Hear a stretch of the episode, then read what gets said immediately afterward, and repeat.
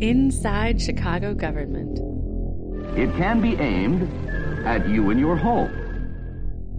ChiGov.com. Welcome to another in a series of interviews with Ben Joravsky.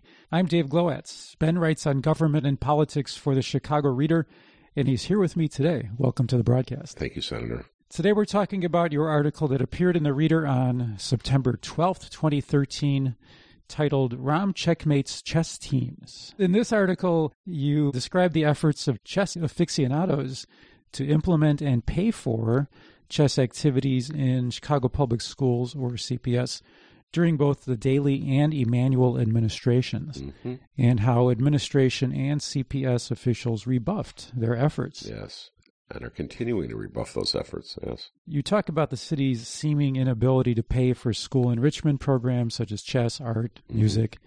And you again juxtapose it with the city's announced intention to finance development of the Michigan Cermak Arena Is that and, what it's called? and surrounding area. Wait, it's called the Michigan Cermak Arena? The Michigan Cermak Mich- Area Arena? the Michigan Cermak area Okay. and the DePaul Arena, Yes. the site of the proposed DePaul basketball arena. Mhm. We had a question from Ben, not this Not Ben, but another Ben on Facebook. Uh-huh. And here's his question. It says, Okay. I've always been curious as to why TIFs are not reevaluated over the 23 year period. If development has skyrocketed in a TIF district, couldn't the freeze level be raised to accommodate the completion of remaining TIF project contracts? Is this an example of a feasible reform? Essentially, what he's getting at is that um, when a TIF is created, it basically freezes the amount of money that the taxing bodies can get from the property within that TIF district for 24 years. Okay, so what he is saying is that instead of freezing the level that the schools, let's say, can get for 24 years, we could evaluate the TIF at various junctures and determine that it's doing well enough that we can Raise the cap. Right. Allow the schools to take some of the yield out. So, yes, that's a great suggestion, and that's a reform that has been talked about from time to time. I don't know if anybody's ever proposed any specific legislation, but we've talked about this in the past.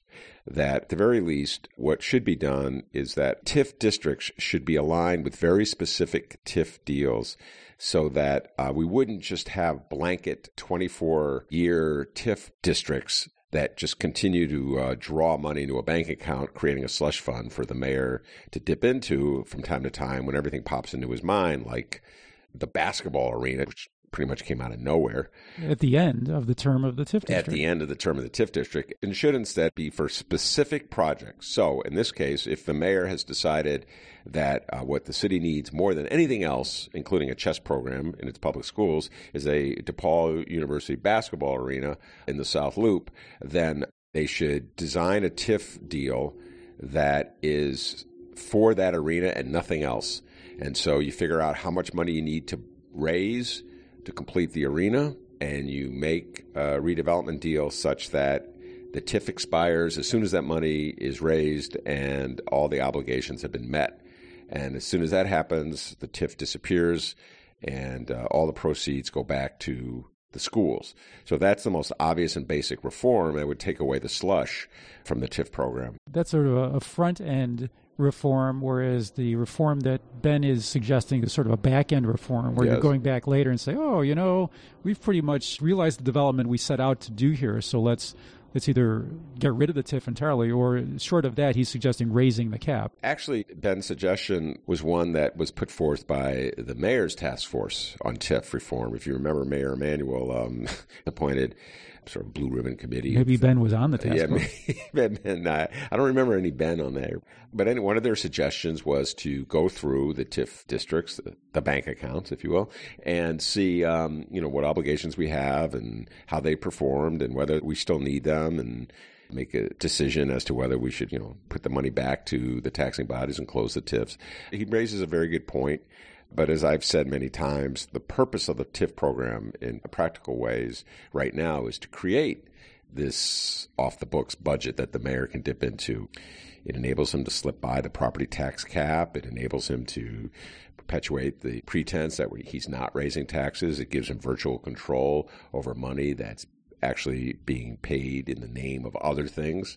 Uh, it works very well for him from a political purpose, so why would he want to change it? Ben, that's all we've got time for. Thanks for joining me today. Thank you, Senator. Listeners, you too can write in with suggestions and comments for future interviews via Facebook and Twitter. Search for Inside Chicago Government.